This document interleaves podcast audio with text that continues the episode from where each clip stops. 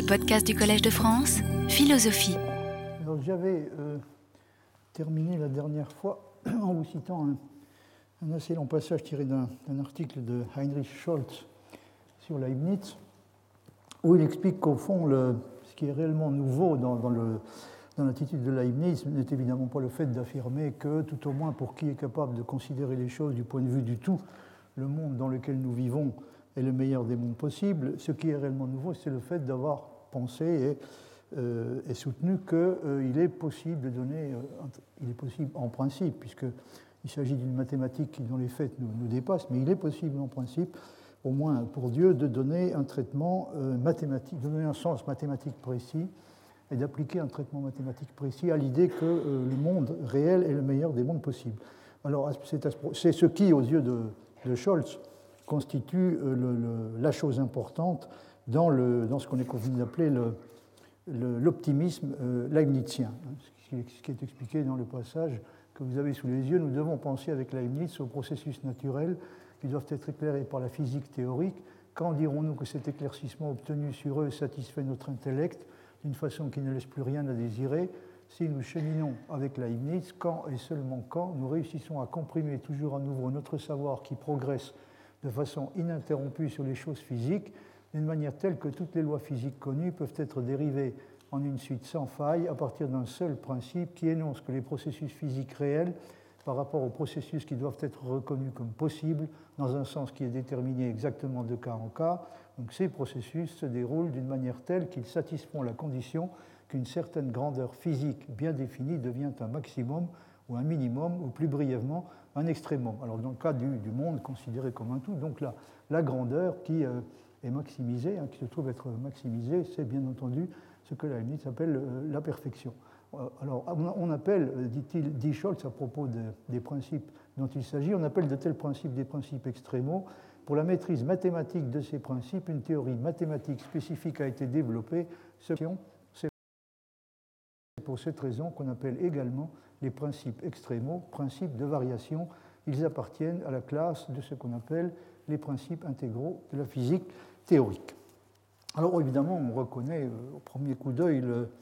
une idée que Leibniz a utilisée à une époque où euh, même les, commencements du calcul en question, c'est-à-dire du calcul des variations, n'existaient pas encore réellement. Il existait déjà un bon nombre de principes que peuvent être caractérisés comme étant des principes qui appartiennent à l'espèce de ce qu'on appelle les principes de variation ou les principes variationnels, mais le calcul des variations lui-même n'existait pas encore à cette époque-là. Et encore une fois, euh, Leibniz euh, a caractérisé le monde réel comme étant le monde qui, par rapport aux autres mondes possibles, présente la particularité d'être tel que tout ce qui y existe et tout ce qui s'y passe a été conçu au départ de façon à conférer une valeur maximum à une grandeur donnée qui est en un sens cela va dire la plus importante de toutes, à savoir le bien ou la perfection. Il n'est donc pas très surprenant que Max Planck, dans un article fameux de 1915 consacré au principe de moindre action, se réfère à Leibniz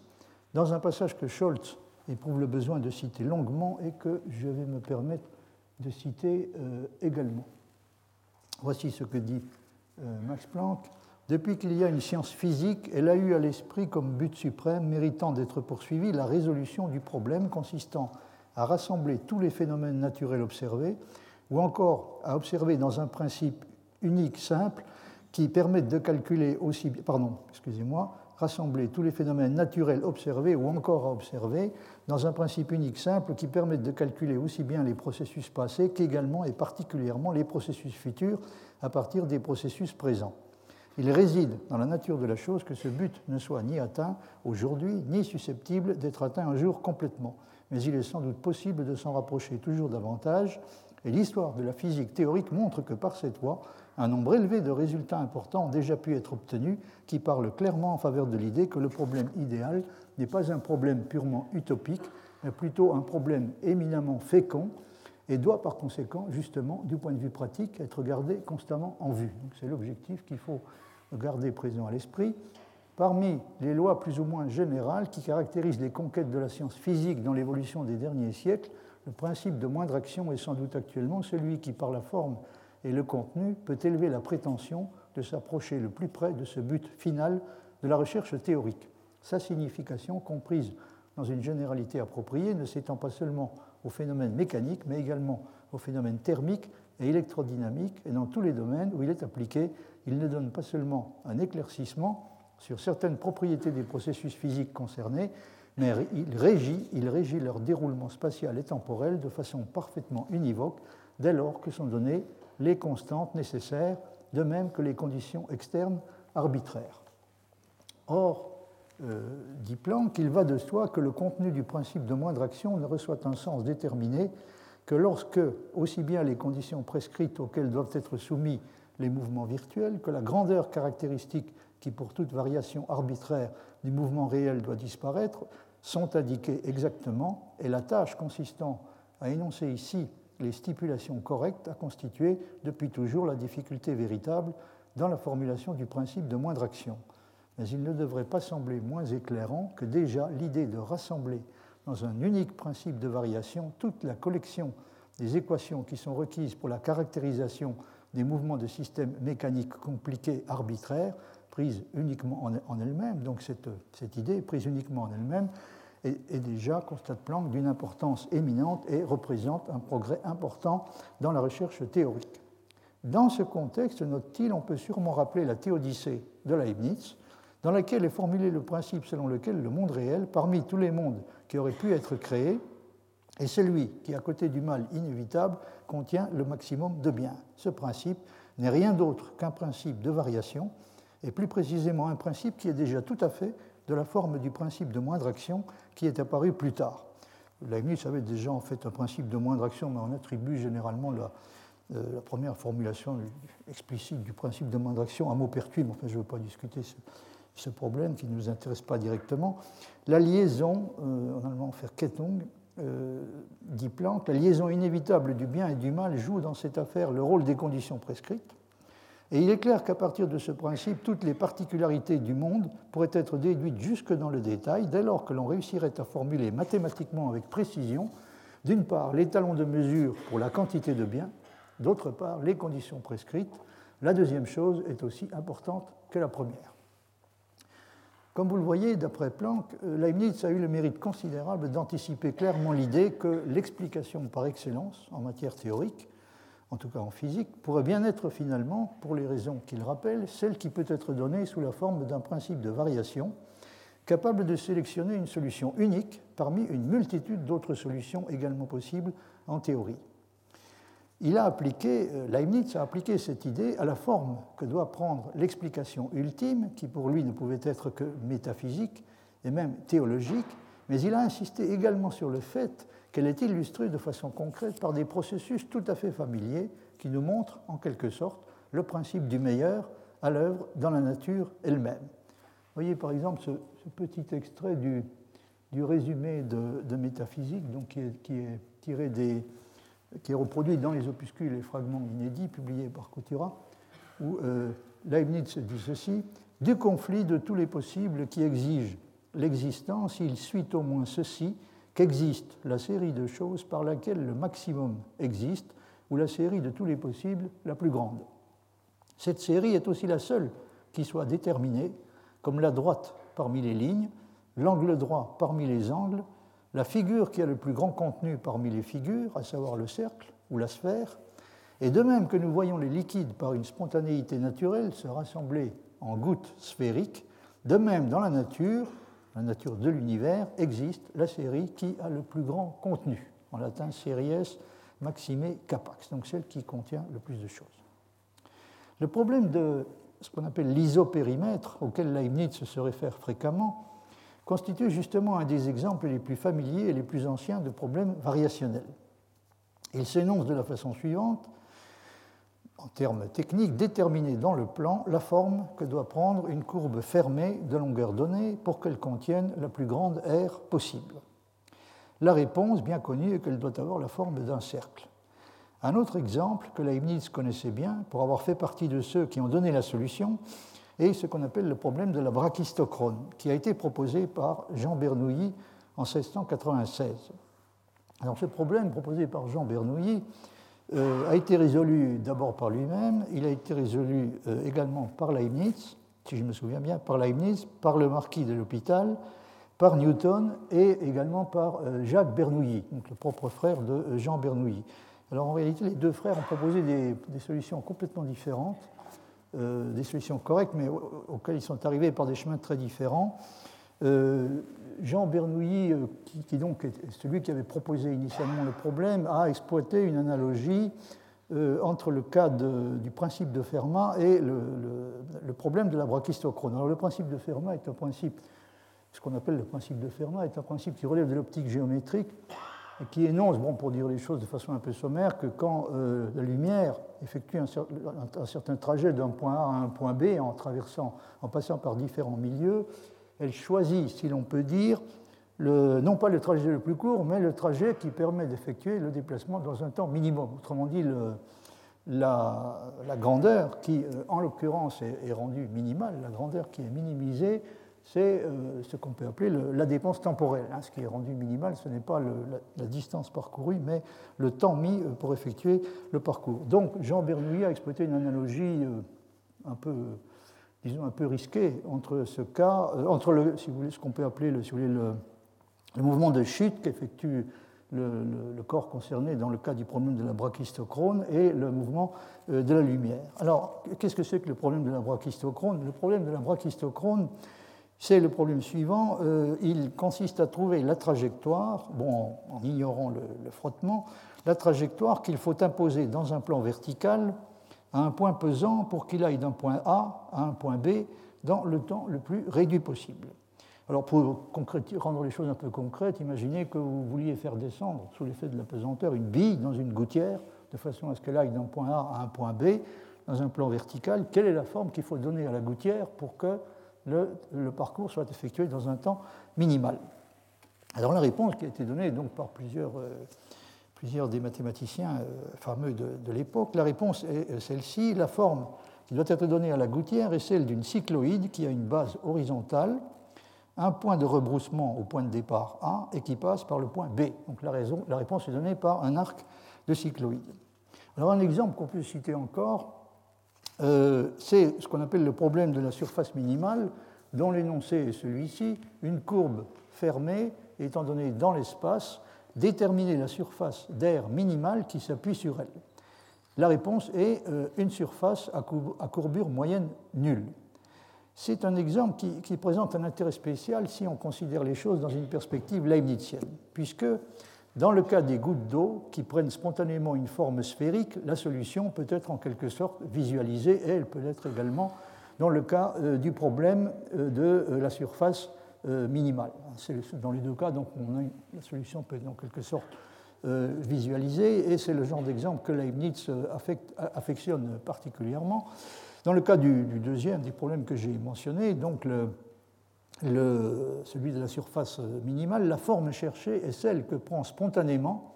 une bulle de savon qui s'appuie sur un cadre en fil métallique, ce qui correspond à une minimisation de l'énergie de surface. Alors j'ai, euh, comme je l'ai indiqué, la UNITS aime beaucoup les situations de cette sorte parce que ce sont des situations dans lesquelles un processus qui peut en principe être expliqué de façon purement mécanique, il n'y a pas de doute sur le fait qu'il peut et même doit être expliqué de façon purement mécanique, donc un processus qui peut être expliqué de façon purement mécanique constitue en même temps une sorte d'illustration visuelle de l'application du principe du meilleur par la nature elle-même, en ce sens que tout se passe comme si elle choisissait, entre guillemets, spontanément la solution qui permet d'obtenir le maximum de résultats avec le minimum d'efforts. Comme vous l'avez déjà compris, l'utilisation de, plus en plus fréquente de, principes de, maximum et de minimum euh, tend évidemment euh, à, remettre en honneur l'idée que euh, l'utilisation, en tout cas, tend à rétablir, à restaurer, disons, à redonner une certaine légitimité à l'utilisation des causes finales dans l'explication scientifique, puisqu'on a le sentiment que dans les situations comme celles que j'ai évoquées, la nature se préoccupe, la nature semble se préoccuper de, réaliser des fins d'une certaine sorte, par exemple de maintenir, de rendre maximal ou de rendre minimal une grandeur donnée. Donc évidemment, il y a quelque chose qui se, un débat qui se greffe immédiatement sur, qui est immédiatement à mettre en rapport avec cette utilisation de plus en plus fréquente de ce que nous appelons les principes variationnels, c'est tout un débat sur l'usage respectif que la science a le droit de faire des causes efficientes et des causes finales. Alors en ce qui concerne Leibniz, c'est un point sur lequel j'aurai l'occasion de revenir longuement. Ce qu'on peut dire de façon euh, schématique, c'est que pour lui, euh, euh, il, serait absolument incongru d'utiliser les causes finales dans l'explication de phénomènes ou d'effets particuliers. la seule explication qui peut être utilisée légitimement dans les cas de cette sorte est l'explication mécanique qui remplit parfaitement sa fonction. En revanche, si on se, se, propose d'expliquer les lois elles-mêmes, et notamment la forme euh, que prennent euh, les lois de la nature, alors à ce moment-là, on ne peut pas éviter de recourir euh, aux causes finales. Hein. C'est au prix de cette division du, travail, si on peut l'appeler ainsi, que Leibniz essaie de résoudre ce problème de la conciliation entre le point de vue des causes efficientes et le point de vue des causes finales. Il ne peut jamais y avoir à ses yeux de, de contradiction, ni même de conflit réel entre ces deux points de vue. C'est une, des choses dont l'harmonie préétablie est censé rendre compte. L'harmonie préétablie est censée rendre compte aussi, euh, entre autres choses, et c'est une chose extrêmement importante, euh, de, l'accord parfait qui existe entre l'action des causes efficientes d'un côté et l'action des causes finales de l'autre. Alors il y a encore une petite chose dont je voulais vous dire un mot, oui, c'est à propos d'une généralisation que Euler a apportée au, euh, au problème de la brachistochrone, enfin au traitement qui avait été donné du problème de la brachistochrone, euh, voici ce que Marr dit à propos de ce problème. Donc, il s'agit d'une généralisation qui a été apportée par Euler. Et euh, euh, fait, la remarque suivante pour la brachistochrone, dans, dans, dans l'espace vide d'air, la vitesse ne dépend que de la profondeur de chute, c'est-à-dire du niveau auquel le corps est descendu. La vitesse dans un élément de courbe ne dépend absolument pas des autres éléments de courbe. On peut alors euh, effectivement dire que chaque euh, petit élément de courbe, chaque élément de courbe aussi petit soit-il, est lui-même brachistochrone. Donc si la courbe est brachistochrone, n'importe quel élément de la courbe, aussi petit soit-il, est également brachistochrone. Euh, mais dans les milieux résistants, c'est-à-dire dans les milieux qui opposent une résistance, les choses se passent autrement toute la longueur et la forme de la trajectoire antérieure a une influence sur la vitesse dans l'élément. La courbe tout entière peut être brachistochrone sans que chacun de ces petits, morceaux, hein, sans que chacun des petits éléments de la courbe possède, euh, exhibe également euh, cette propriété. Par des considérations de cette sorte, Euler a reconnu que le principe qui avait été introduit par Jacques Bernoulli ne possédait pas une validité générale, mais que dans les cas de l'espèce indiquée, un traitement plus, plus, détaillé, plus, plus, circonstancié, umständlicher, devait être euh, adopté. Euh, ce que veut dire Marx, c'est que euh, dans sa résolution du problème de la brachistochrone, Jacques Bernoulli avait fait l'hypothèse que si une courbe est brachistochrone, chacun de ces éléments doit l'être aussi. Et euh, ce que, ce fait remarquer, et que c'est vrai dans, des conditions un peu particulières, dans des conditions idéales d'une certaine sorte, c'est-à-dire lorsque la trajectoire s'effectue, comme dit Marx, dans un milieu euh, sans résistance. Si je vous parle de ça, c'est parce que vous avez sûrement reconnu au premier coup d'œil un type de considération auquel Leibniz se, livre lui-même assez fréquemment dans le, traitement des problèmes métaphysiques. Par exemple, quand il fait remarquer que euh, tout ce qui est, tout ce qui est euh, si vous voulez, tout, n'est pas beau dans le beau, tout n'est pas bon dans, le bien, tout n'est pas harmonieux dans l'harmonie. Si le principe du meilleur, si le principe du meilleur s'appliquait dans, euh, dans, un espace vide, vide d'air, pour parler de façon métaphorique, dans un espace vide d'air, comme dit Marx, c'est-à-dire dans un espace où il ne rencontre aucune espèce de résistance, alors on aurait la situation, la situation serait analogue à celle que décrit, à celle que postule pardon, euh, Jacques Bernoulli, hein, c'est-à-dire si, euh, si, le monde considéré comme un tout euh, obéit au principe du meilleur, c'est-à-dire s'il réalise le meilleur compromis qui pouvait être imaginé, pouvait être envisagé entre l'exigence d'ordre d'un côté et l'exigence de variété de l'autre, donc si les choses se passaient dans une espèce de vide et en l'absence de toute espèce de résistance, n'importe quelle partie du monde, aussi petite soit-elle, manifesterait la même propriété, hein, c'est-à-dire ferait apparaître révélerait le,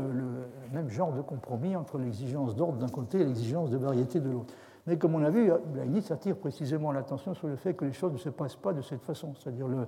le principe du meilleur qui encore une fois peut tout à fait être compris comme un principe euh, mathématique. Hein. Le principe du meilleur n'opère pas dans un vide de cette sorte, mais pour continuer à s'exprimer de façon métaphorique, se heurte à la résistance de, milieux différents à travers lesquels il doit, il doit passer. je laisse de côté euh, ce, type de problème, je voulais simplement euh, attirer votre attention sur euh, le degré auquel on peut considérer, me semble-t-il, que Scholz a raison hein, quand, il dit qu'au fond, ce qui, est, la chose suprêmement importante chez Leibniz, c'est celle, qui doit être rattachée aux considérations que je viens d'essayer de, développer, de façon malheureusement très abrégée et un peu sommaire. Alors je crois qu'il faut prendre tout à fait à la lettre euh, la comparaison de la création du monde à la résolution d'un problème variationnel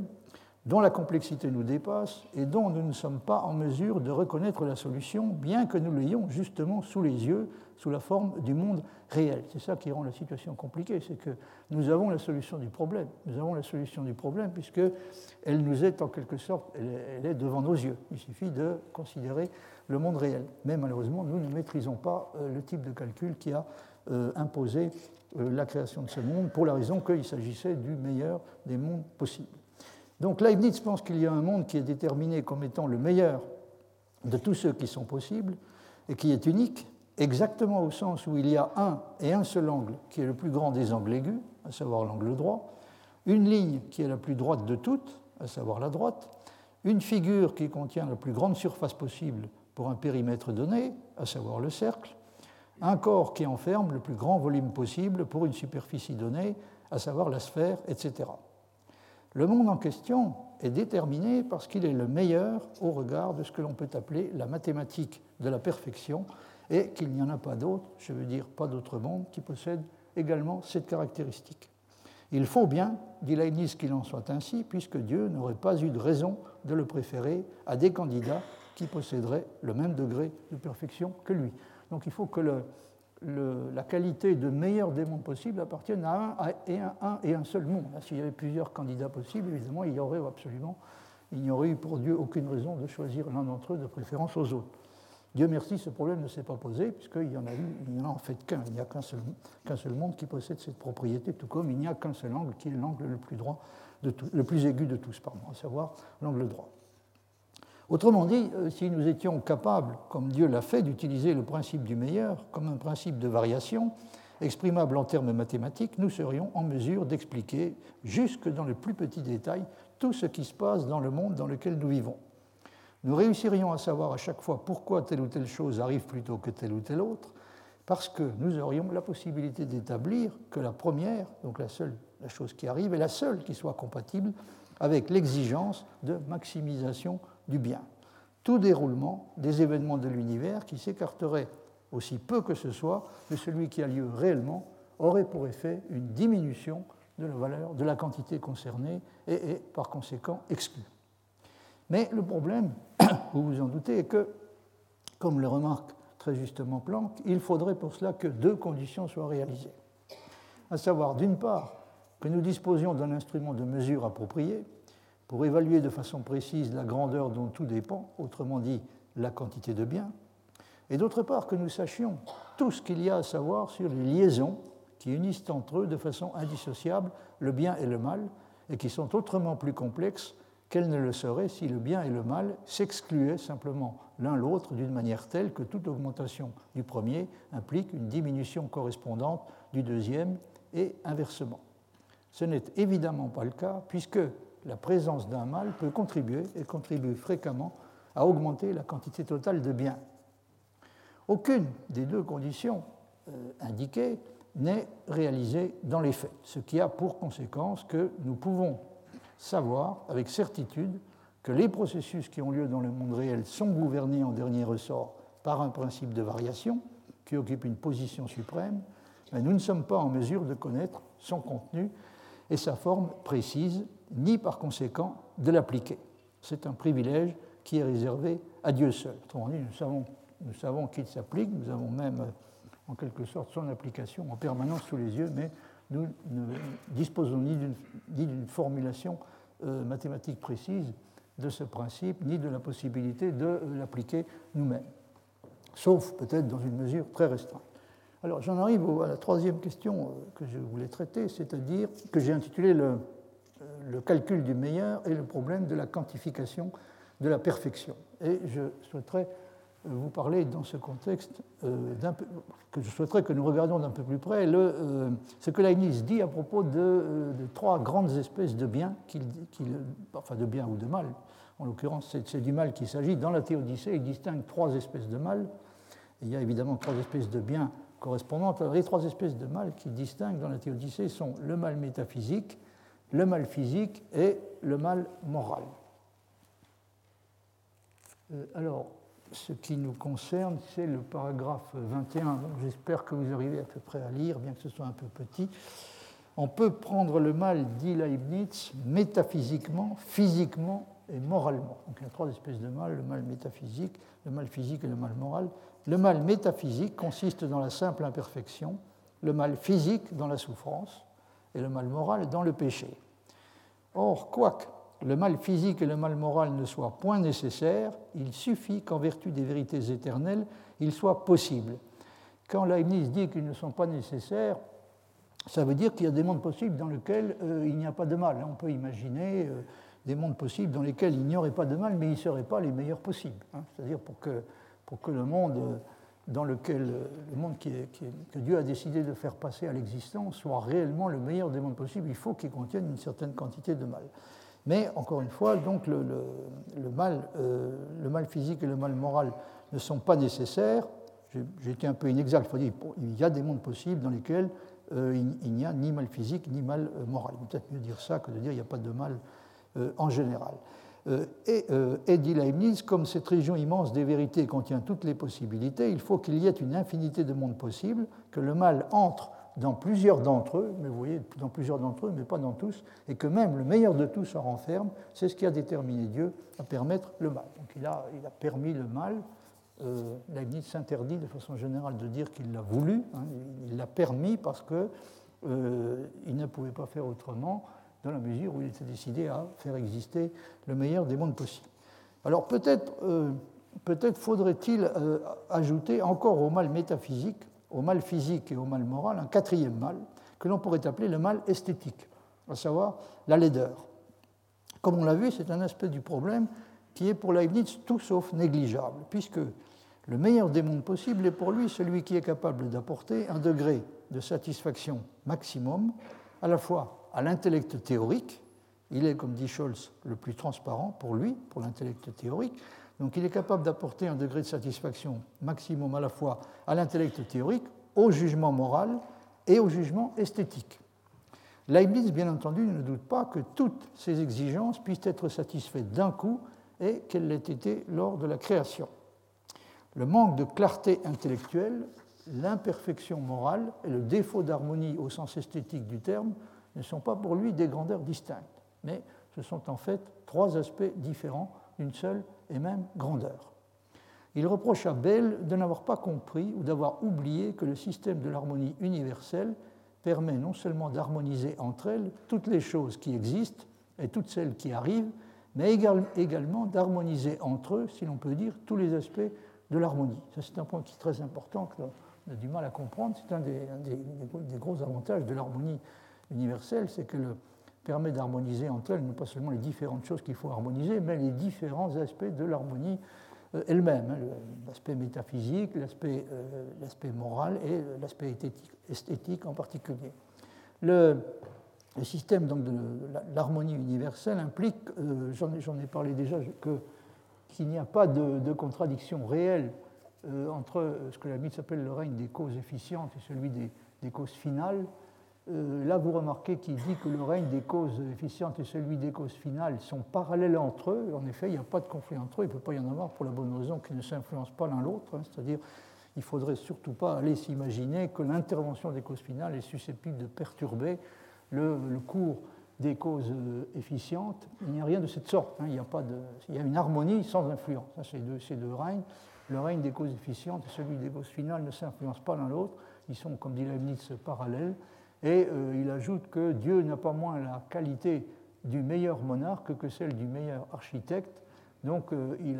c'est un architecte parfait, il a, il a fourni, si l'on peut dire, la, meilleure construction possible, et c'est aussi un, monarque parfait, c'est-à-dire qu'il administre son royaume de la façon la plus juste et la plus sage qui soit. La matière, dit Leibniz, est disposée en sorte que les lois du mouvement servent au meilleur gouvernement des esprits. Donc vous voyez à quel point il est juste de dire que pour lui, il ne peut pas y avoir de...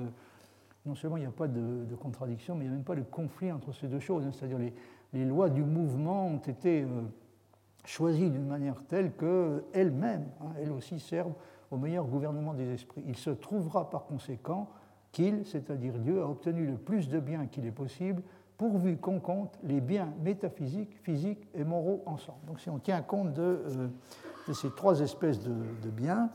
euh, on s'aperçoit que Dieu a véritablement a réalisé une œuvre qui maximise la quantité totale de biens. Alors voyez également sur ce point un passage très caractéristique des, des principes de la nature, qui est tiré des principes de la nature et de la grâce, où Leibniz dit il s'ensuit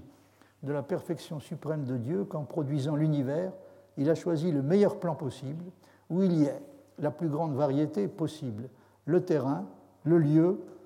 le temps les mieux ménagés, le plus d'effets produits par les voies les plus simples, le plus de puissance, le plus de connaissances, le plus de bonheur et de bonté dans les créatures que l'univers en pouvait admettre, car tous les possibles prétendant à l'existence, dans l'entendement de Dieu, à proportion de leur perfection, le résultat de toutes ces prétentions doit être le monde actuel le plus parfait qui soit possible. Un passage vraiment très typique, parce qu'on voit qu'il n'y a, a, aucun doute dans l'esprit de Leibniz le fait que tous les aspects qu'il mentionne, qui sont tous des aspects différents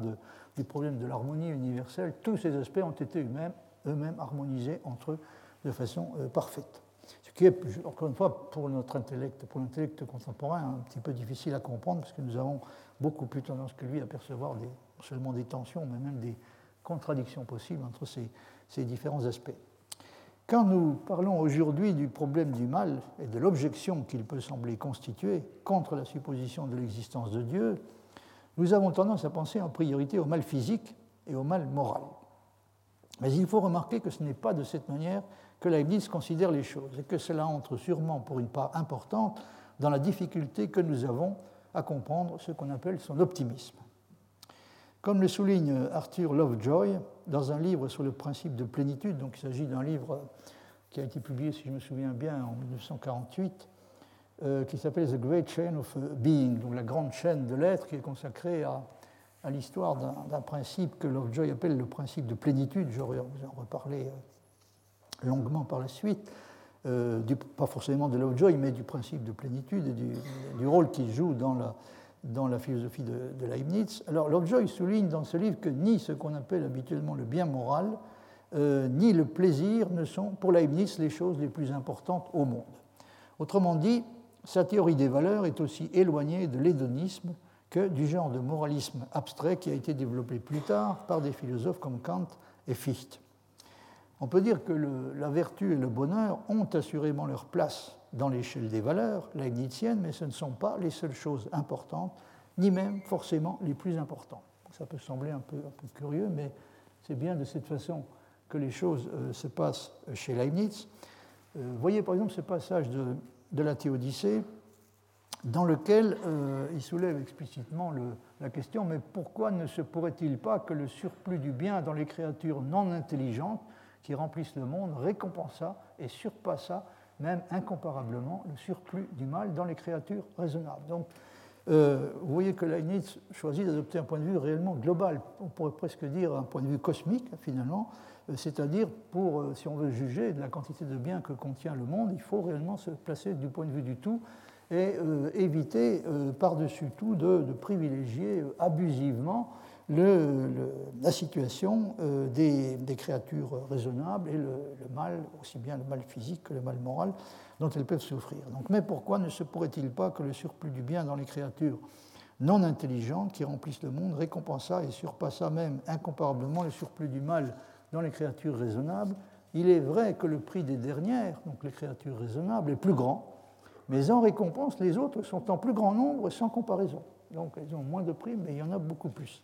Et il se peut que la proportion du nombre et de la quantité surpasse celle du prix et de la qualité. Donc là aussi, il n'y a pas d'antithèse radicale sur le point de vue de la quantité et le point de vue de la qualité, comme vous pouvez le constater d'après la dernière phrase. En d'autres termes, euh, nous avons tendance de façon générale à attribuer une importance excessive à la question du bien et plus précisément du bien physique et moral des seules créatures raisonnables. Le bien qui nous préoccupe en priorité et même souvent de façon un peu euh, exclusive, donc c'est le bien des créatures raisonnables et encore une fois ce n'est pas du tout le point de vue de Leibniz. Il indique clairement que ce qui compte le plus à ses yeux n'est pas le bien ou le mal physique ou moral des créatures raisonnables, mais le bien ou le mal qui sont purement métaphysiques, c'est-à-dire qui consistent dans la perfection ou l'imperfection de toutes les créatures prises ensemble. Vous voyez par exemple ce, passage euh, de la Théodicée, le mal qui est dans les créatures raisonnables n'arrive que par concomitance, non pas par des volontés antécédentes, mais par une volonté conséquente, comme étant enveloppée dans le meilleur plan possible. Donc le, le, mal qui, qui, affecte les créatures raisonnables est un constituant qui devait nécessairement faire partie, un élément qui devait nécessairement faire partie du meilleur plan possible. Et le bien métaphysique qui comprend tout, le bien métaphysique qui comprend tout, est, cause qu'il faut donner place quelquefois au mal physique et au mal moral, comme je l'ai déjà expliqué plus d'une fois. Et là, on a fait expliquer euh, à maintes reprises. Alors, voyez encore aussi ce passage-là, euh, qui est tiré d'un texte qui s'appelle Cogitationes de Physica Nova Instoranda, qui semble dater des années 1678-1682, dont j'ai traduit euh, un extrait. C'est la deuxième, en gros la deuxième moitié de la page. Donc Leibniz dit euh, bien que les attributs des corps qui sont confus puissent être ramenés à des attributs distincts, il faut savoir que les attributs distincts sont de deux genres. Les uns, en effet, doivent être empruntés à la science mathématique les autres à la métaphysique. À la science mathématique, assurément, la grandeur, la figure, la situation et leurs variations. Mais à la métaphysique, l'existence, la durée, l'action et la passion, la puissance d'agir et la perception de la fin de l'action ou de l'agent. Là, vous avez une répartition très intéressante, enfin un exemple très intéressant de la manière dont Leibniz répartit les notions en euh, celles qui, sont, euh, qui se rattachent à la, mathématique d'un côté et il, classe de façon tout à fait prévisible dans cette catégorie la grandeur, la figure, la situation et leurs variations. Et puis il, considère comme se rattachant à la métaphysique des notions comme l'existence, la durée, l'action et la passion, la puissance d'agir et la perception de la fin de l'action ou de l'agent. C'est pourquoi, dit-il, j'estime qu'il y a dans tout corps un certain sens ou appétit ou encore une âme et que par conséquent, attribuer au seul homme la forme substantielle et la perception ou l'âme est aussi ridicule que de croire que toutes les choses ont été faites à cause de l'homme et que la Terre est le centre de l'univers. Donc il y a une critique tout à fait explicite et, radicale du, j'y ai déjà fait allusion antérieurement, donc du point de vue anthropocentrique et également euh, géocentrique. Donc il n'y a rien de plus absurde à ses yeux que de s'imaginer que les êtres humains sont, sont, les seules, créatures qui méritent d'être dotées de ce que la tradition, en tout cas la tradition aristotélicienne, appelle euh, une forme substantielle. Donc, d'une certaine façon, tous les êtres vivants possèdent une, âme euh, d'une certaine sorte. Mais, euh, d'un autre côté, dit-il, je suis d'avis qu'une fois que nous aurons démontré à partir de la sagesse de Dieu et de la nature de l'âme des lois de la nature mécanique générale, donc une fois que nous sommes parvenus à la démonstration de lois de la nature qui sont des lois mécaniques générales, recourir partout dans l'explication de phénomènes particuliers de la nature à une âme ou à une forme substantielle est aussi inepte que de recourir en tout à une volonté de Dieu absolue. J'ai déjà évoqué ce problème, j'aurai l'occasion d'y revenir, encore une fois en ce qui concerne le, pour ce qui est du problème de la légitimité ou de la, la non-légitimité du, recours aux causes finales pour l'explication euh, des phénomènes. Euh, Leibniz se soutient que dans l'explication de phénomènes particuliers, donc l'explication doit être mécanique, il faut appliquer ce qu'il appelle dans ce passage donc des lois de la nature mécanique générale, euh, mais en revanche, évidemment, pour achever l'explication, hein, pour compléter et achever l'explication, nous avons besoin, en particulier quand nous nous interrogeons sur ce qui a pu justifier euh, la nature et la forme des lois de la nature, alors là, nous sommes obligés, bien entendu, à nouveau, de faire intervenir de façon essentielle euh, les causes finales. Revenons au problème donc, que pose le bien physique enfin plutôt plus exactement le mal physique des, et moral des créatures raisonnables. En ce qui concerne ce problème, Leibniz concède que si Dieu ne s'était préoccupé que du bien physique et moral des êtres raisonnables, il aurait peut-être créé, peut créé un monde sans péché et sans malheur, mais ce monde-là n'aurait pas été le meilleur des mondes possibles. Donc il, considère comme tout à fait envisageable que Dieu ait eu la possibilité, c'est-à-dire que parmi, donc au nombre des mondes possibles, figure un monde dans lequel euh, le bien physique, le, mal physique et le mal moral dont, souffrent les créatures raisonnables n'existeraient pas. Mais encore une fois, ce monde-là, euh, souligne-t-il, n'aurait pas été euh, ce monde, un monde sans péché et sans malheur, dans ce sens-là, donc sans souffrance physique et sans mal moral, du moins pour ce qui concerne les créatures raisonnables, un monde de cette sorte n'aurait pas été le meilleur des mondes possibles. Voyez ce passage de la Théodicée, euh, c'est le, donc le bas de la page 180, le haut de la page 181 qui nous intéresse. Leibniz dit la vertu, donc les dernières lignes de la page 180, euh, la vertu est la plus noble qualité des choses créées, mais ce n'est pas la seule bonne qualité des créatures. Il y a une infinité d'autres, il y en a une infinité d'autres, pardon, qui attirent l'inclination de Dieu. Donc vous voyez, le Joy ne se trompe pas quand il dit que la vertu, euh, d'une part, le bonheur d'autre part, ne sont pas ne sont pas les valeurs, euh, pour Leibniz, les valeurs suprêmes. Ce sont des valeurs qui ont leur importance, mais ce ne sont pas les valeurs suprêmes. Donc la vertu est la plus noble qualité des choses créées, mais ce n'est pas la seule bonne qualité des créatures. Il y en a une infinité d'autres qui attirent l'inclination de Dieu. De toutes les inclinations résulte le plus de bien qu'il se peut, et il se trouve que s'il n'y avait que vertu, euh, s'il n'y avait que créatures raisonnables, il y aurait moins de bien. S'il n'y avait que des créatures raisonnables dans la création, il y aurait moins de bien. Midas se trouvant moins riche quand il n'eut que de l'or. Outre que la sagesse doit varier, multiplier uniquement la même chose, quelque noble qu'elle puisse être, ce serait une superfluité, ce serait une pauvreté. Avoir mille Virgiles bien reliés dans sa bibliothèque, chanter toujours les airs de l'opéra de Cadmus et d'Hermione, casser toutes les porcelaines pour n'avoir que des masses d'or, n'avoir que des boutons de diamant, ne manger que des perdrix, ne boire que du vin d'Hongrie ou de Shiraz, appellerait-on cela raison? Il y a des gens qui appelleraient assez volontiers cela raison, mais euh, pas Leibniz. Hein. Comme vous voyez, il estime que avoir mille, par exemple, hein, qu'avoir 1000 exemplaires de, de, l'Énéide bien reliés dans sa bibliothèque, c'est beaucoup moins bien que d'avoir un, exemplaire de, Virgile, peut-être éventuellement deux, et une quantité d'autres ouvrages euh, éventuellement euh, de, moins bonne qualité, moins bien reliés en tout cas, dans sa bibliothèque, parce qu'encore une fois, l'exigence de la variété est, à ses yeux au moins aussi importante que, celle de l'ordre. Hein. Il faut réaliser le meilleur compromis possible euh, entre ces deux exigences qui peuvent entrer facilement en conflit. Alors Leibniz dit encore, donc la nature a eu besoin, d'animaux, de plantes, de corps inanimés hein, pour, euh, pour réaliser le meilleur, euh, le, meilleur des mondes possibles, évidemment. Euh, il fallait qu'il y ait pas seulement des, êtres humains, des créatures raisonnables, et des créatures raisonnables en général, mais il fallait qu'il y ait aussi des animaux, des plantes et bien d'autres choses. Il y a dans ces créatures non raisonnables des merveilles qui servent à exercer la raison. que ferait une créature intelligente s'il n'y avait point de choses non intelligentes? Alors ça, donc, c'est un, euh, passage qui est, tout à fait intéressant pour, la raison que je viens d'indiquer. Et euh, en rapport avec cette question, Lovejoy, dans le livre dont je vous ai parlé, observe qu'au XVIIIe siècle, les philosophes et les théologiens qui ont défendu l'idée que notre monde euh, était le meilleur des mondes possibles, et les poètes qui ont popularisé leur raisonnement, ont fait reposer leur assertion en dernier ressort essentiellement sur la richesse et la variété des êtres dont il est peuplé. Donc ils ont adopté un point de vue euh, plus ou moins euh, leibnizien qui euh, accorde une, importance particulière à la question de la variété. Ce n'était donc pas nécessairement,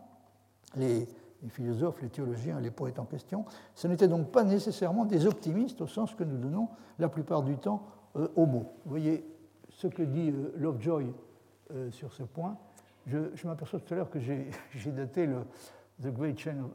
of, Being de 1948, excusez-moi, c'est beaucoup plus tôt que ça, c'est 1936. Quoi qu'il en soit, donc Lovejoy dit euh, quelque chose de très semblable, c'est-à-dire ce, ce, que Leibniz s'écarte hein, quand il dit il ne serait pas très intéressant d'avoir 1000 euh, exemplaires de Virgile, il vaut mieux avoir euh, un exemplaire de Virgile et puis 999 autres ouvrages différents. Euh, et, d'une qualité bien inférieure. Alors, euh, en fait, bon, ce, que Lovejoy constate, c'est que pendant tout le XVIIIe siècle, un bon nombre de gens euh, ont, euh, eu en tête, ont eu plus ou moins en tête le, genre d'idéal que, que Leibniz écarte comme étant peu, peu, peu, intéressant et peu attirant. Il dit ceci les philosophes de l'optimisme, en bref, n'étaient pas de façon générale de tempérament romantique, et Leibniz ne l'était pas non plus, je pense, et ce qu'ils étaient désireux de prouver était que la réalité est rationnelle de part en part, que tout fait ou existence, aussi désagréable qu'il puisse être, est fondé sur une certaine raison aussi claire et évidente qu'un axiome de mathématiques. Donc vous voyez, c'est un, une forme d'optimisme qui, euh, qui, qui euh, s'appuie principalement sur l'idée que tout dans la réalité euh, est rationnel, mais ça ne veut pas dire que, bien sûr, que tout est agréable. Ça ne veut pas dire que tout est, tout est bon au sens usuel du terme, mais encore moins que tout est agréable. C'est plutôt le principe qui est, qui est, à la base de ce type de, de raisonnement est plutôt le principe, encore une fois, selon lequel euh, tout, tout ce qui arrive, hein, tout ce qui se passe est euh, rationnel, et ça ne veut pas dire nécessairement que tout est bien au sens, auquel, euh, au sens que l'on donne généralement au terme optimisme. Donc les, les, philosophes de l'optimisme, en bref, n'étaient pas de façon générale de tempérament romantique, et ce qu'ils étaient désireux de prouver était que la réalité est rationnelle de part en part, que tout fait ou existence, aussi désagréable qu'il puisse être, est fondé dans une certaine raison, aussi claire et évidente qu'un axiome de mathématiques, mais les exigences de l'argument qui aboutit à cette conclusion les ont contraints à attribuer à la raison divine une conception du bien extrêmement différente de celle qui a été la plus courante parmi les hommes et fréquemment parmi les philosophes, et ils ont été ainsi amenés, souvent contre leur tempérament original, à imprimer dans l'esprit de leur génération une théorie révolutionnaire et paradoxale du critère de toute valeur, qui peut être résumée dans les mots d'un amoureux du paradoxe romantique au plus haut degré de notre époque, une seule chose est nécessaire, toute chose. Donc il n'y a qu'une chose qui est nécessaire, c'est vraiment tout. Le reste est euh, vanité des vanités. Je n'ai pas réussi à identifier l'auteur de cette phrase, cette parole mémorable, donc une seule chose est nécessaire, euh, tout. Mais enfin, bon, peu importe, on peut peut-être se dispenser de, savoir. Euh, en ce qui concerne ce, le sens, donc, qui peut sembler un peu surprenant qu'il faut donner au, mot optimisme, quand on parle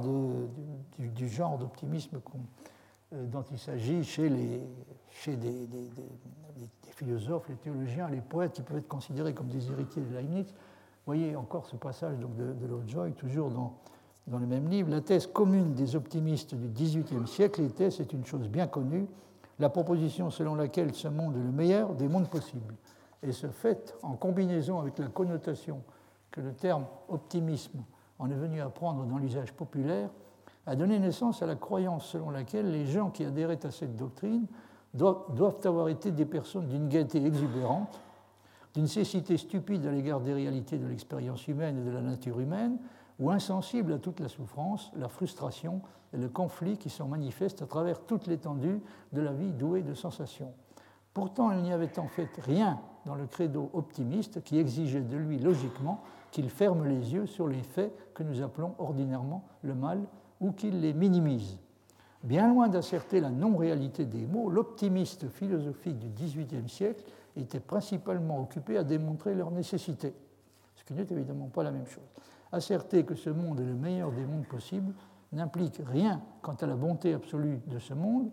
j'ai déjà insisté sur cet aspect, cela implique uniquement que n'importe quel autre monde qui est métaphysiquement capable d'exister serait pire.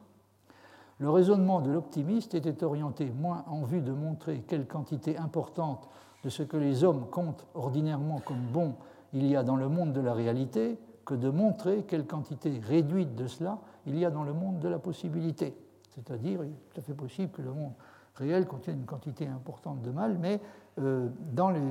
si on abandonne le terrain de la réalité pour celui de la possibilité, on s'apercevra que tous les autres mondes possibles sont euh, susceptibles de comporter une quantité encore plus réduite de biens.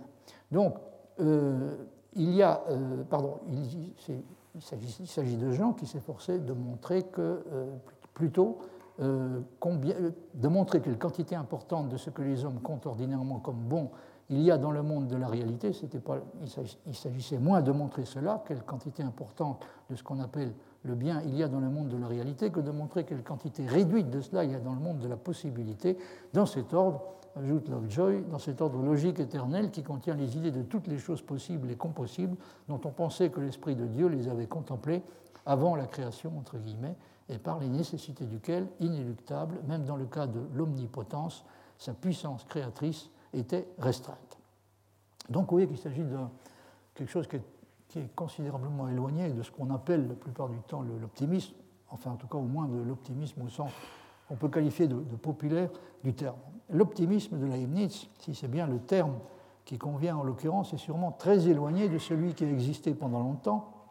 et qui a consisté à privilégier de façon systématique le sort de l'espèce humaine et le progrès de celle-ci, y compris lorsqu'il se paie du prix de la destruction des autres espèces et de la dégradation de l'environnement. Donc pas, il faut considérer que si on peut parler d'optimisme, c'est vraiment un optimisme au sens du XVIIIe siècle et pas tellement au sens du XIXe siècle, euh, dans la mesure où, euh, enfin j'entends par là sur le genre d'optimisme qui est lié euh, de façon étroite au, bien-être de l'espèce humaine et au progrès qu'elle est susceptible de réaliser. Encore une fois, ce n'est pas du tout le point de vue que, que, Leibniz adopte. Le point de vue correct pour lui est celui qui consiste à se poser la question du bien en référence à l'univers dans son ensemble. Et si, comme on peut l'espérer, nous sommes devenus réellement plus respectueux des autres formes de vie, de la variété des espèces animales et végétales, de la qualité de l'environnement et de celle de la nature en général, on peut dire que nous sommes probablement devenus plus pessimistes sur ce que l'on peut attendre de l'humanité en général et ce à quoi elle peut elle-même s'attendre, mais nous sommes peut-être devenus en même temps, d'une façon qui pourrait sembler à première vue paradoxale, plus proches de Leibniz et de l'optimisme tel que lui-même et ses héritiers le comprenaient. Je dis ça tout à fait sérieusement parce que je pense qu'effectivement, il y a des raisons de penser que nous sommes en train, si nous, pouvons encore être qualifiés d'optimistes, nous sommes peut-être en train de devenir des optimistes dans un sens qui est plus leibnizien que ce n'était le cas euh, auparavant. Encore une fois, dans un sens qui, au lieu de privilégier de façon presque, presque exclusive les avantages de l'espèce humaine, euh, adopte un point de vue euh, beaucoup plus global sur le bien et le bien-être de l'univers dans son ensemble.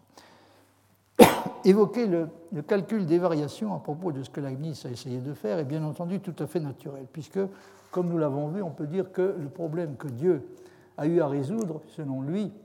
selon Leibniz, lors de la création du monde, constitue un exemple typique de ce qu'on appelle un, un problème d'optimisation sous contrainte. La première des contraintes en question étant évidemment le fait que la réalité qu'il s'agissait d'amener à l'existence ne pouvait être par essence qu'une réalité créée et par conséquent finie. Leibniz dit et répète que la réalité à première vue si frappante et si choquante du mal ne provient en fait que de la créature n'est au fond que celle des limites infranchissables qui ont empêché Dieu de produire une quantité plus grande de bien. je vous rappelle à ce propos le, passage, le petit passage en allemand tiré des, des textes inédits publiés par Gaston Crua que je vous avais euh, déjà cité, dans lequel donc Leibniz dit, dit notamment que les, imperfections ou les, défauts euh, adhérents découlent euh, des créatures elles-mêmes et de leurs limites ou de leur, ajoute-t-il, de leur odeur non plus ultra, ou de leur non plus ultra, c'est-à-dire de l'incapacité, dans leur cas, d'aller au-delà, d'aller plus loin. On peut même essayer de donner au principe du meilleur, considéré comme un principe variationnel, un sens plus précis en le comparant, par exemple, comme le fait Villemin, euh, à l'exemple le plus peut-être le plus classique et le plus fameux des principes de cette sorte, à savoir le principe de Hamilton. La finalité qui résulte de la vision globale des choses que Leibniz nous invite à adopter, euh, cette finalité donc soumet le tout de la création choisie par Dieu à un principe de maximum de perfection parmi tous les mondes qui sont intrinsèquement possibles. De ce fait, comme l'écrit Villemin, euh, vous voyez ce passage, euh, ah oui, ça j'ai oublié de vous, j'avais oublié de projeter ce passage-là, de Lovejoy, je vous prie de m'en excuser. Euh, j'en viens donc à ce que dit Villemin à propos du principe de finalité. Donc il, se livre à une espèce de comparaison entre le rôle que joue le principe de finalité dans l'explication au niveau de, de l'explication finale, euh, comparaison donc entre le rôle qu'il joue à ce niveau-là et le rôle que joue le principe de Hamilton dans l'explication du mouvement. Et il dit ceci, les fins, au lieu de distinguer les dispositions individuelles réussies à l'intérieur de la réalité, s'identifieront à la réalité même. Sous sa forme la plus générale, le principe de finalité énonce alors que la différence entre l'acte et la puissance est toujours un minimum car c'est à cette seule condition que des êtres imparfaits et qui contiennent quelque puissance, du fait qu'ils appartiennent à un tout qui les dépasse, réduiront cette puissance autant qu'ils le peuvent. En d'autres termes, ils obéiront aux lois extrémales du calcul des variations. Donc là, de façon rien de surprenant, on voit apparaître aussi également cette référence euh, à ce que Wigman appelle donc les lois extrémales du calcul euh, des variations. Donc ce, qu'il veut dire, c'est qu'il y, a un principe, il y a un principe fondamental qui est à l'œuvre dans toute la réalité, à tous les niveaux. C'est ce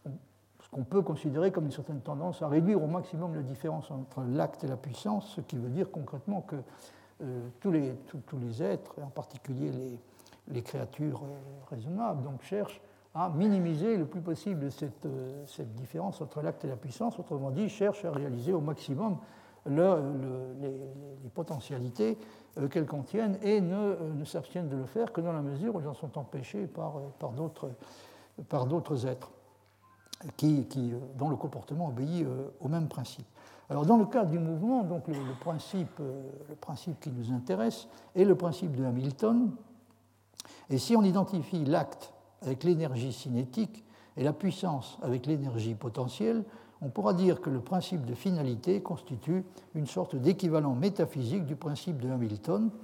lequel principe énonce que dans les systèmes mécaniques concernés, le mouvement naturel s'effectue d'une manière telle que l'intégrale, calculée sur le temps du mouvement, l'intégrale de la différence entre l'énergie cinétique et l'énergie potentielle prend une valeur minimale. Je, vous renvoie donc à ce que Villemin dit dans Nécessité ou contingence pour des considérations un peu plus un peu plus développé et détaillé donc sur, euh, ce, qui, autorise et même incite à rapprocher donc le cas de que Villemin appelle le principe de, finalité du cas euh, du principe de Hamilton. Alors pour des raisons que vous comprendrez sans peine, Scholz, Scholz qui écrit en 1942, utilise l'exemple de Leibniz, entre autres choses, pour rappeler la philosophie, et plus particulièrement la philosophie allemande, qui a selon lui gravement failli sur ce point, au sens des obligations qu'elle a en matière de clarté, de précision et d'exactitude. Son article euh, aurait pu s'intituler aussi bien, euh, je crois, Leibniz éducateur. Ce que nous avons plus que jamais à apprendre de Leibniz, qui a donné de cela l'exemple le plus impressionnant, euh, est, d'après lui, je veux dire d'après Scholz, la façon dont la plus grande clarté peut être combinée avec la plus grande profondeur. C'est lui-même qui utilise cette expression. Et son article euh, son article se termine euh, de façon très, euh, très révélatrice. N'oubliez pas qu'il a été écrit en 1942 et il se termine de la façon suivante. Celui qui prend parti pour ce Leibniz-là, donc il s'agit du Leibniz qu'il a, décrit, prend parti pour une figure de l'esprit allemand qui n'a à s'excuser dans aucun monde possible pour son existence. Bon, il y a, Dieu merci, il y a quand même quelques philosophes allemands, par exemple Kant, mais il y en a d'autres dont on serait tenté de dire la même chose. Mais il y a évidemment chez, Scholz une tendance euh, à, considérer le cas de, Leibniz comme particulièrement exemplaire du point de vue qui, lui semble euh, important. Euh, et il peut être intéressant, je crois, de remarquer à ce propos que dans le, dans le cours dont j'ai déjà cité un extrait, le cours que Boutroux a donné sur Leibniz, a donné à la Sorbonne sur Leibniz, il commence par discuter très sérieusement la question de savoir si Leibniz doit être considéré plutôt comme un philosophe français ou comme un philosophe allemand, et par justifier sa décision de l'inclure dans une série de cours qui est consacrée à la philosophie allemande, ce qui suggère qu'il considère que la réponse n'a pas de soi. Hein. Euh, il se demande donc si, euh, dans un exposé consacré à l'histoire de la philosophie allemande, on ne devrait pas passer, euh, c'est lui qui présente les choses de cette manière, on ne devrait pas passer directement de l'exposition des systèmes Descartes, Paracels et Böhme à celle du système de Kant. Les Allemands eux-mêmes euh, ont eu d'ailleurs parfois des difficultés réelles à accorder à Leibniz la place éminente qui lui revient dans la philosophie allemande. Alors, bon, par curiosité, donc je, vous, ai j'ai reproduit une partie de, de, ce que Boutroux dit sur ce point. C'est, dit-il, une opinion reçue chez nous que Leibniz se rattache à la philosophie française il décrit ça. Donc ça se passe, je crois que c'est 87-88, hein, l'année où il a professé ce cours à la Sorbonne. c'est assez étonnant pour nous, en tout cas, hein, de voir dire, voir commencer en disant c'est une opinion reçue chez nous que Leibniz se rattache à la philosophie française. Monsieur Cousin dit qu'il est aux trois quarts cartésien. Selon euh, Cessé, euh, voire euh, précurseur et disciple de Descartes, Paris 1862, Leibniz a corrigé la philosophie cartésienne en y introduisant l'idée de force, trop négligée par Descartes. Là, ce genre de passage est intéressant parce qu'on mesure à quel point l'œuvre de Leibniz n'est que, très incomplètement connue, c'est-à-dire on mesure surtout l'étendue de ce qu'on ignore, de ce que Leibniz a véritablement écrit. Et il y a effectivement à l'époque toute une série de gens qui le considèrent simplement comme un, comme un disciple critique, ce qu'on pourrait appeler un disciple critique de Descartes. Enfin, dit Boutreau, M. Bouillet appelle le leibnizianisme une réforme de la philosophie de Descartes. Au mécanisme fut substitué le dynamisme. Or, tout en admettant que Leibniz a corrigé ou réformé Descartes, on ne fait pas moins de celui-là un disciple de celui-ci. La dépendance par voie de réaction n'est pas moins réelle que la dépendance de maître à disciple. Leibniz peut avoir réformé la philosophie de Descartes et appartenir toutefois à la philosophie française. Il y a une autre opinion d'après laquelle il n'y aurait pas un abîme entre Leibniz et Kant. Il est inutile d'ajouter que les Allemands font de Leibniz un philosophe allemand, quoiqu'il ait écrit en français. il a écrit en, latin euh, et en français et euh, exceptionnellement euh, en allemand. En tout cas, j'ai cité cet article de Scholz enfin l'article de Scholz qui m'a amené à poser cette curieuse question, Leibniz est-il au fond plutôt un philosophe français ou un philosophe allemand? J'ai cité cet article de Scholz essentiellement pour deux raisons. La première est que je crois que Leibniz n'a pas, été, euh, pas été desservi auprès du public philosophique uniquement parce qu'on est convenu d'appeler son optimisme, qui est devenu pour nous une chose difficile à comprendre et plus encore à accepter, mais également par sa considération spéciale pour la logique et son amour de la précision.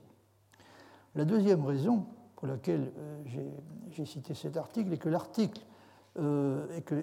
et qu'il a joué un rôle non négligeable dans la découverte ou la redécouverte que j'ai faite à un moment donné de l'œuvre de Leibniz.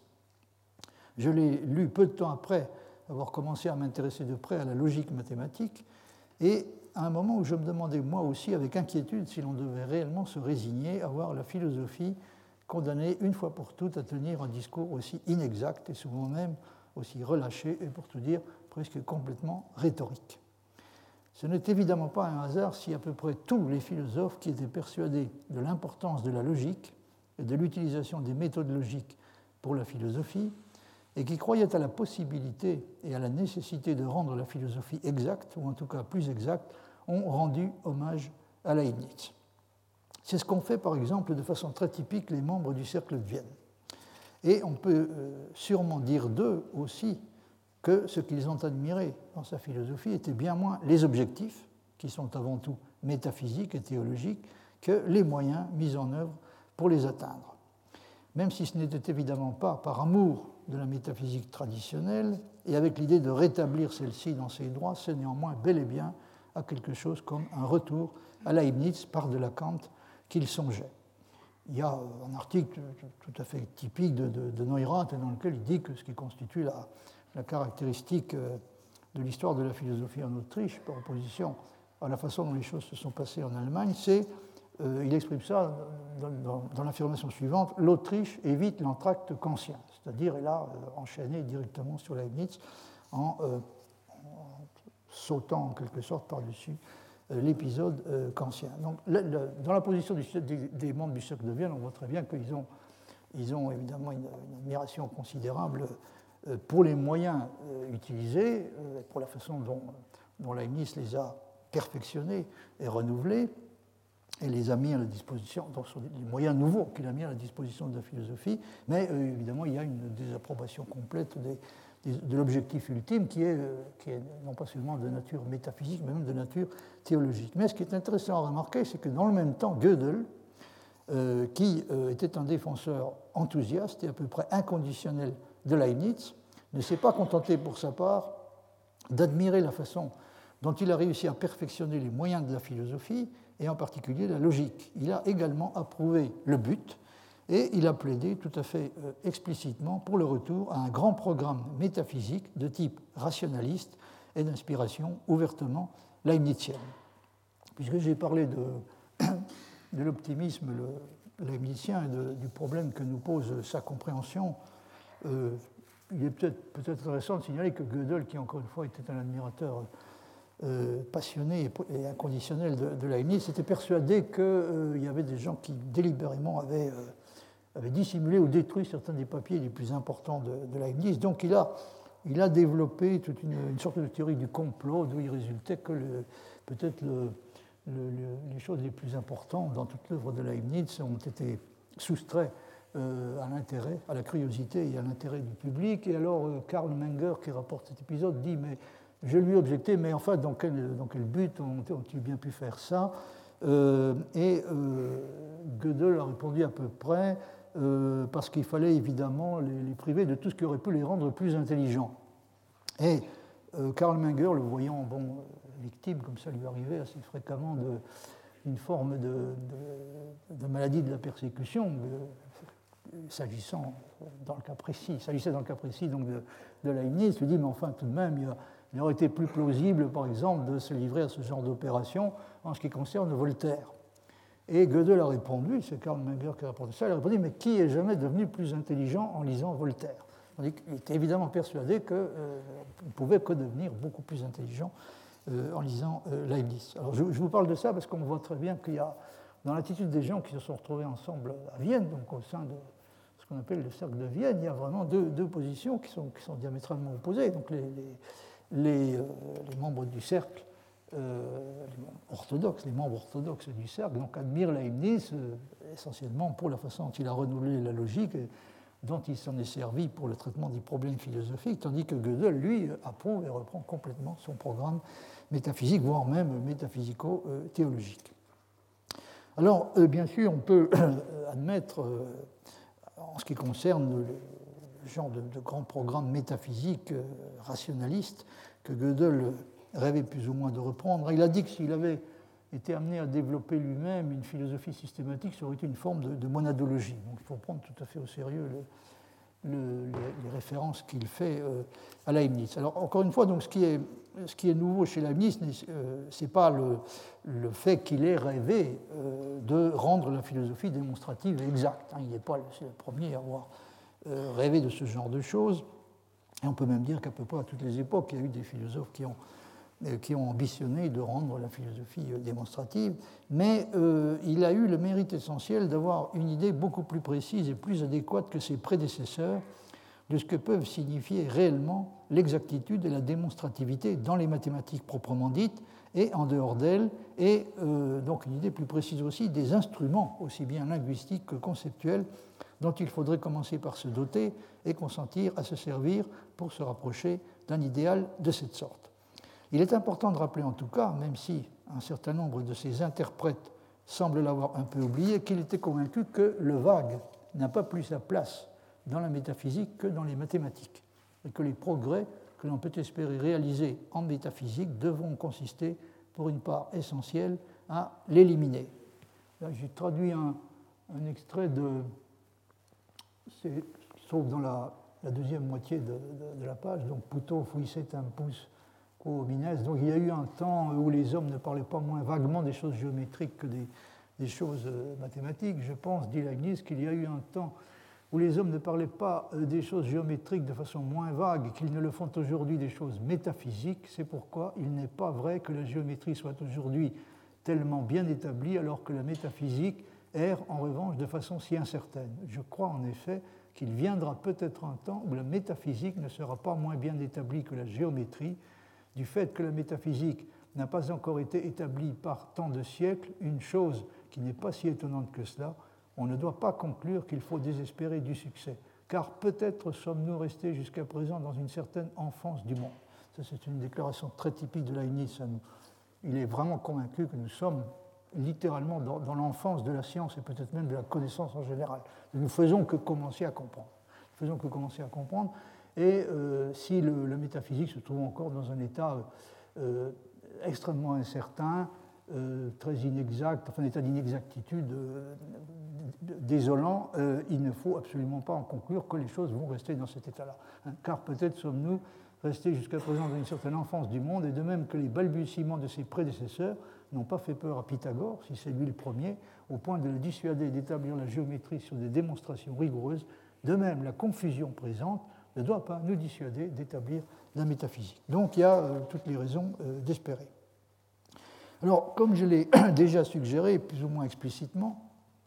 chez Leibniz, les moyens logiques ou autres qui sont utilisés peuvent sembler la plupart du temps nettement plus novateurs et même révolutionnaires que le but final. Ça, c'est très frappante. On est euh, assez souvent frappé par cette euh, cette, différence assez spectaculaire qui semble y avoir entre la nouveauté considérable des moyens et le caractère relativement traditionnel, pour ne pas dire à certains moments euh, conventionnel, des euh, fins qui sont poursuivies. Et c'est une impression qui, qui, qui, doit être mise en rapport avec la tendance qu'on a à percevoir Leibniz comme plus conservateur et même conformiste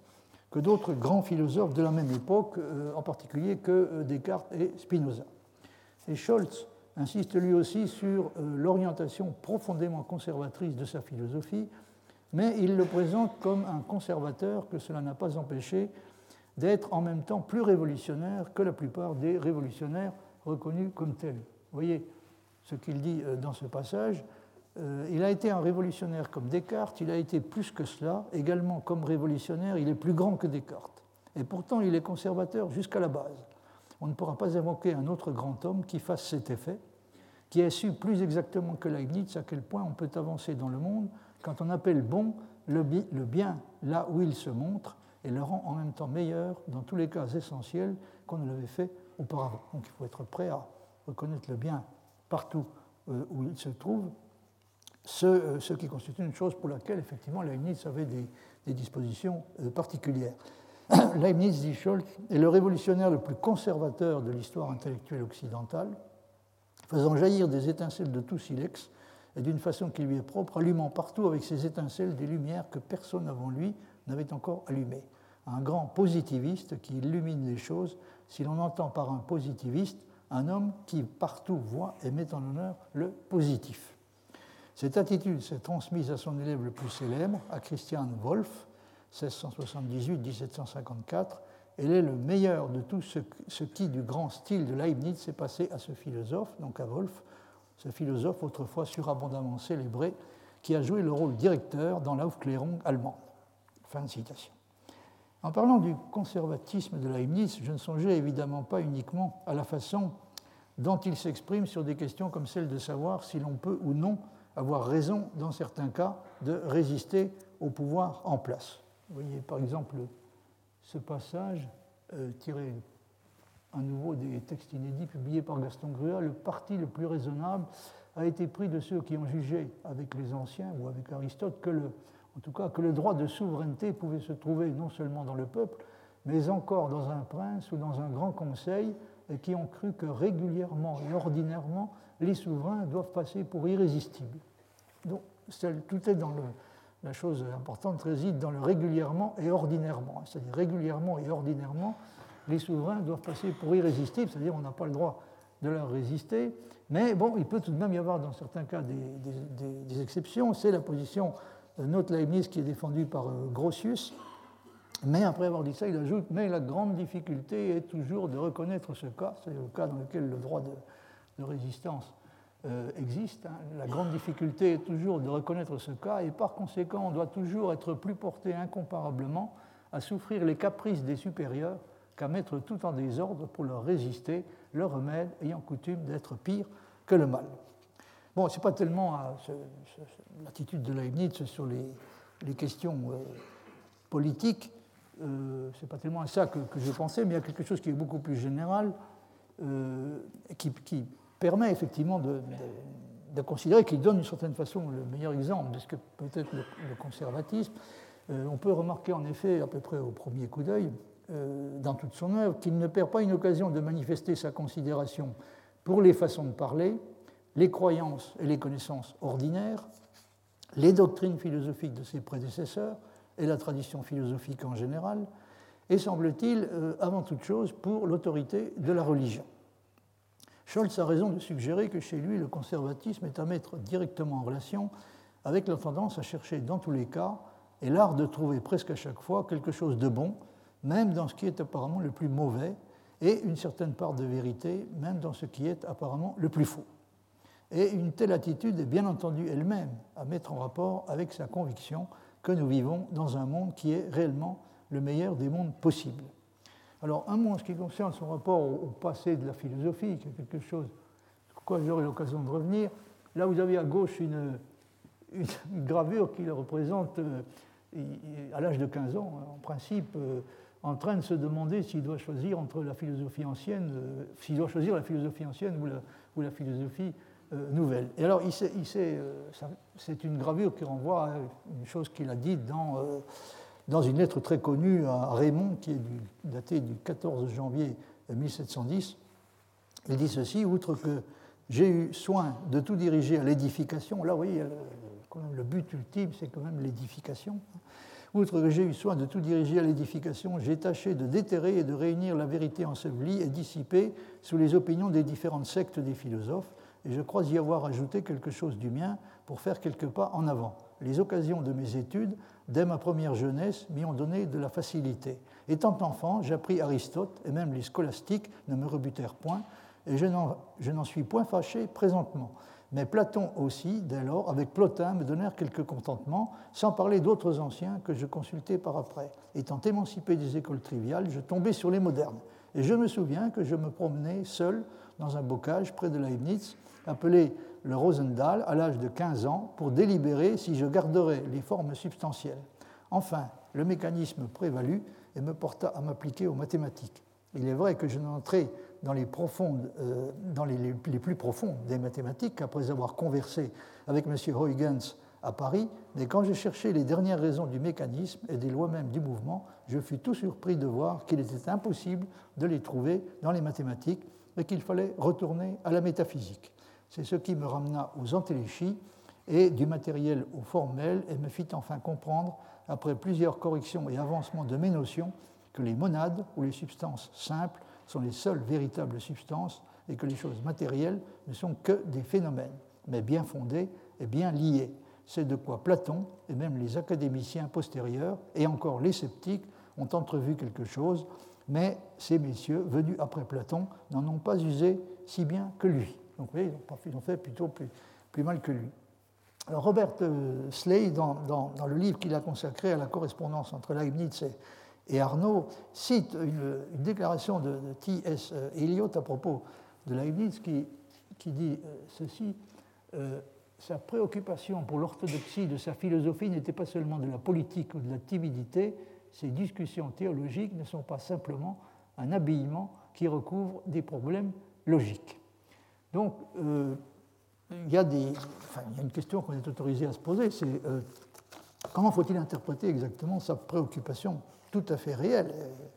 presque à peu près constante, pour l'orthodoxie de sa philosophie? C'est une question qui semble avoir préoccupé constamment. Est-ce que euh, est-ce c'est une attitude euh, diplomatique ou politique? Il ne faut pas oublier qu'il a, été euh, effectivement diplomate en activité. ou bien, ou bien est-ce qu'il n'y aurait pas donc une part de, ou bien est-ce qu'il ne pourrait pas y avoir une part de,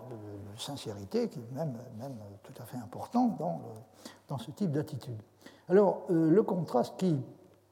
Euh, enfin, ce, genre de problème, ça a amené les, interprètes à se demander assez fréquemment si Leibniz n'avait pas manqué, euh, par exemple dans un livre comme la Théodicée, si n'avait pas manqué un peu de, même peut-être beaucoup de, sincérité. Personnellement, je ne vois aucune raison de, supposer ça, mais si, si j'évoque cette question, c'est parce qu'elle a été posée fréquemment, elle continue encore elle continue encore assez régulièrement euh, à l'être. Hein. Euh, on s'est d'ailleurs posé le même type de question à propos de Descartes et de Spinoza, hein. c'est-à-dire dans quelle mesure, euh, ont-ils fait, au moins en apparence, les conditions nécessaires pour concessions nécessaires pour éviter les, ennuis, enfin, éviter d'avoir des ennuis trop, trop sérieux avec la religion. Alors dans le cas de, on se la pose on se la pose particulièrement cette question à propos de Leibniz, et ça a conduit assez souvent à la supposition qu'il a peut-être eu en réalité deux philosophies. C'est une qu'il a exposée, euh, qui était relativement euh, peu compromettante, et puis euh, une autre, probablement beaucoup plus intéressante, qu'il a plus ou moins gardée pour lui. Je vous citerai en terminant une déclaration très caractéristique de Bertrand Russell sur ce point. Ce que je voulais dire, c'est que, pour l'instant, c'est que le contraste qui semble avoir existé, au moins à première vue, chez Leibniz, entre l'hétérodoxie des moyens, dont je vous ai parlé assez longuement, et l'orthodoxie des buts, en particulier l'orthodoxie du, but final, ce contraste peut conduire assez facilement à l'idée qu'il n'a pas accepté ou n'a pas voulu exprimer les conclusions auxquelles les moyens révolutionnaires dont il s'était doté devaient normalement le conduire. Alors, je j'ai évoqué à l'instant l'attitude adoptée sur ce point par Bertrand Russell. Dans le livre qu'il a publié en 1900, donc qui s'intitule Une exposition critique de la philosophie de Leibniz, il a parlé à propos de Leibniz d'une dualité générale et il a affirmé euh, explicitement qu'il y a eu que Leibniz a eu en réalité deux philosophies, dont il se trouve que la plus connue n'était justement pas la meilleure. Autrement dit, il a livré au public celle qui n'était pas la meilleure, puis il a gardé la meilleure pour lui. Russell euh, dit, n'oubliez pas quand même qu'il écrit en 1900, il dit qu'il avait une bonne philosophie qu'après les critiques d'Arnaud, il a gardé pour lui, parce que, estime Russell, il se serait rendu compte, d'après les réactions d'Arnaud, qu'il serait pour le moins difficile de faire accepter ce type de philosophie, qui était, encore une fois, sa bonne philosophie. Il serait difficile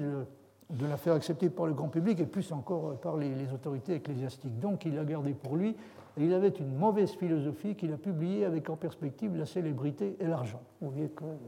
Russell n'y va pas de main morte. En cela, il a montré sa perspicacité habituelle. Sa mauvaise philosophie a été admirée pour ses mauvaises qualités et sa bonne philosophie, qui était connue uniquement des éditeurs de ses manuscrits, a été considérée par eux comme dépourvue de valeur et est restée non publiée. Alors aux yeux de Russell, donc, ce qu'il y avait de meilleur et de plus révolutionnaire dans la philosophie de Leibniz était constitué pour l'essentiel par ses découvertes en logique, dont on n'a à peu près rien su sur le moment et qui n'ont été redécouvertes que beaucoup plus tard, notamment grâce au travail effectué par Coutura. La conséquence regrettable de cela a été que ces découvertes ont été souvent attribuées à d'autres que lui. Euh, on dit souvent que le, véritable père de la logique mathématique euh, moderne est Leibniz, et non pas Frege. En tout cas, les, on a tendance à considérer que si Frege a peut-être été le père de la logique mathématique moderne, c'est Leibniz, incontestablement, qui en a été le grand-père, mais euh, on n'a pratiquement, effectivement, rien su pendant très longtemps de, des découvertes logiques de Leibniz, parce qu'elles étaient contenues dans des manuscrits qui étaient restés euh, inédits. Donc, ce qu'il y avait de meilleur, estime Russell, dans sa philosophie et de plus révolutionnaire, c'était ses découvertes en logique, euh, et euh, malheureusement, ces découvertes sont euh, restées ignorées. Alors la conséquence regrettable de cela a été qu'elles ont été donc, attribuées à d'autres que lui, et la thèse principale du livre de Russell est que la philosophie de Leibniz a été dérivée presque entièrement de sa logique. Donc oui, il considère non seulement que ce qu'il a fait de plus important, c'est ce qu'il a fait en logique, mais il considère aussi que euh, toute sa philosophie repose sur une base logique et peut être dérivée entièrement de sa logique. Et il considère que euh, cette, euh, cette, thèse, la thèse qu'il défend dans ce livre qui a été publié en 1900, a été confirmée totalement par la publication des deux livres de Coutura, à savoir La logique de Leibniz, qui est paru en, 1901, et les opuscules et fragments inédits de Leibniz, qui ont été publiés en 1903, que j'ai eu l'occasion de, de citer à différentes reprises. Je, ne sais plus qui, euh, c'est Georges Canguilhem qui m'a raconté ça, qu'il euh, y a eu en 1904, en 1904, donc il y a eu un, colloque destiné en France, un colloque qui avait pour but de célébrer le centenaire de, de la, mort de Kant. Hein, Kant est né en 1724 et mort en 1804. Donc en 1904, on a célébré le centenaire de la mort de Kant. Et après l'exposé de Coutura, il y a quelqu'un qui a dit, je crois que c'est Brunswick, qui a dit on voit bien que c'est le centenaire de la mort de Kant. Parce qu'effectivement, il y avait, euh, dans, l'idée de Coutura, euh, de façon très, claire, donc cette idée qu'il fallait euh, revenir à Leibniz, c'est le, Leibniz auquel il s'agissait de, revenir, pour Coutura, c'était à peu près le même, le même Leibniz que pour Russell. Alors, en ce qui concerne Russell, Russell estime que Leibniz a eu tendance à garder pour lui ses découvertes les plus importantes, parce qu'elle n'était pas de nature à lui assurer la célébrité qu'il cherchait, et il a accordé par conséquent sa préférence à ce qui, dans sa philosophie, était le plus susceptible de lui procurer une popularité acquise à bon compte. Euh, vous, allez, voir que je n'exagère pas, hein, Russell dit, euh, et c'est là-dessus que je, je, conclurai, après avoir beaucoup abusé de votre patience, je crois probable qu'à mesure qu'il vieillissait, il a oublié la bonne philosophie qu'il avait gardée pour lui et ne s'est souvenu que de la version vulgarisée par laquelle il a gagné l'admiration des princes et, plus encore, des princesses. Si l'œuvre de Couturat avait pu être publiée de son vivant, il l'aurait, j'en suis sûr, haï, non pas comme étant inexact, mais comme étant indiscrètement exact. Fin de citation. Alors, la prochaine fois, j'aimerais vous parler un peu de. Enfin, continuer un peu sur ce thème. Donc, euh, j'ai intitulé ça Leibniz peut-il avoir eu véritablement deux philosophies? Personnellement, je ne le crois réellement pas. Euh, mais euh, bon, si je vous parle de ça, c'est parce que ça, a un rapport tout à fait direct, bien que ça ne saute peut-être pas aux yeux, avec les problèmes qui nous intéressent cette année. C'est-à-dire, s'il y a un point à propos duquel cette euh, question se pose, c'est la question de la nécessité de la contingence et de la liberté. C'est-à-dire, c'est vraiment le point sur lequel les, interprètes qui, inclinent à penser comme Russell se sont concentrés. Ils se sont demandé si Leibniz avait véritablement dit ce qu'il pensait, s'il avait exposé euh, véritablement la doctrine à laquelle il était arrivé en ce qui concerne le problème de la nécessité et de la contingence. Et euh, à l'arrière-plan de tout ça, il y a chez Russell, c'est tout à fait explicite, hein, l'idée que si Leibniz avait été tout à fait honnête et sincère, c'est-à-dire s'il était risqué à dire réellement ce qu'il pensait sur cette question, il aurait été obligé de reconnaître qu'il était arrivé à une forme de nécessitarisme exactement euh, semblable à celle de Spinoza, ce qui, comme par hasard, constitue justement la chose que Leibniz tenait particulièrement à éviter. Hein, il donne un nombre de textes où il, il essaie d'instaurer le maximum de distance entre sa propre, propre théorie, donc sa propre conception euh, sur cette question-là, celle de la nécessité et de la contingence, et par voie de conséquence de la liberté. Donc il y a une quantité de textes où euh, on voit qu'il cherche à se distinguer le plus possible de Spinoza. N'oubliez pas que euh, aller du côté de Spinoza, ça veut dire aller du côté du nécessitarisme. Or, le nécessitarisme est considéré souvent comme le premier pas en direction de l'athéisme, voire même est identifié purement et simplement avec l'athéisme. Donc il y a là un problème qui est tout à fait crucial, hein, qui est celui de savoir euh, à quel genre de, théorie Leibniz en était arrivé finalement en ce qui concerne ce problème de la nécessité et de la contingence dans, la relation qu'il a avec le problème de la liberté. Donc je vous parlerai un peu plus longuement de, cet aspect du problème la prochaine fois. Je vous remercie de votre attention. Retrouvez tous les podcasts du Collège de France sur www.collège-de-france.fr.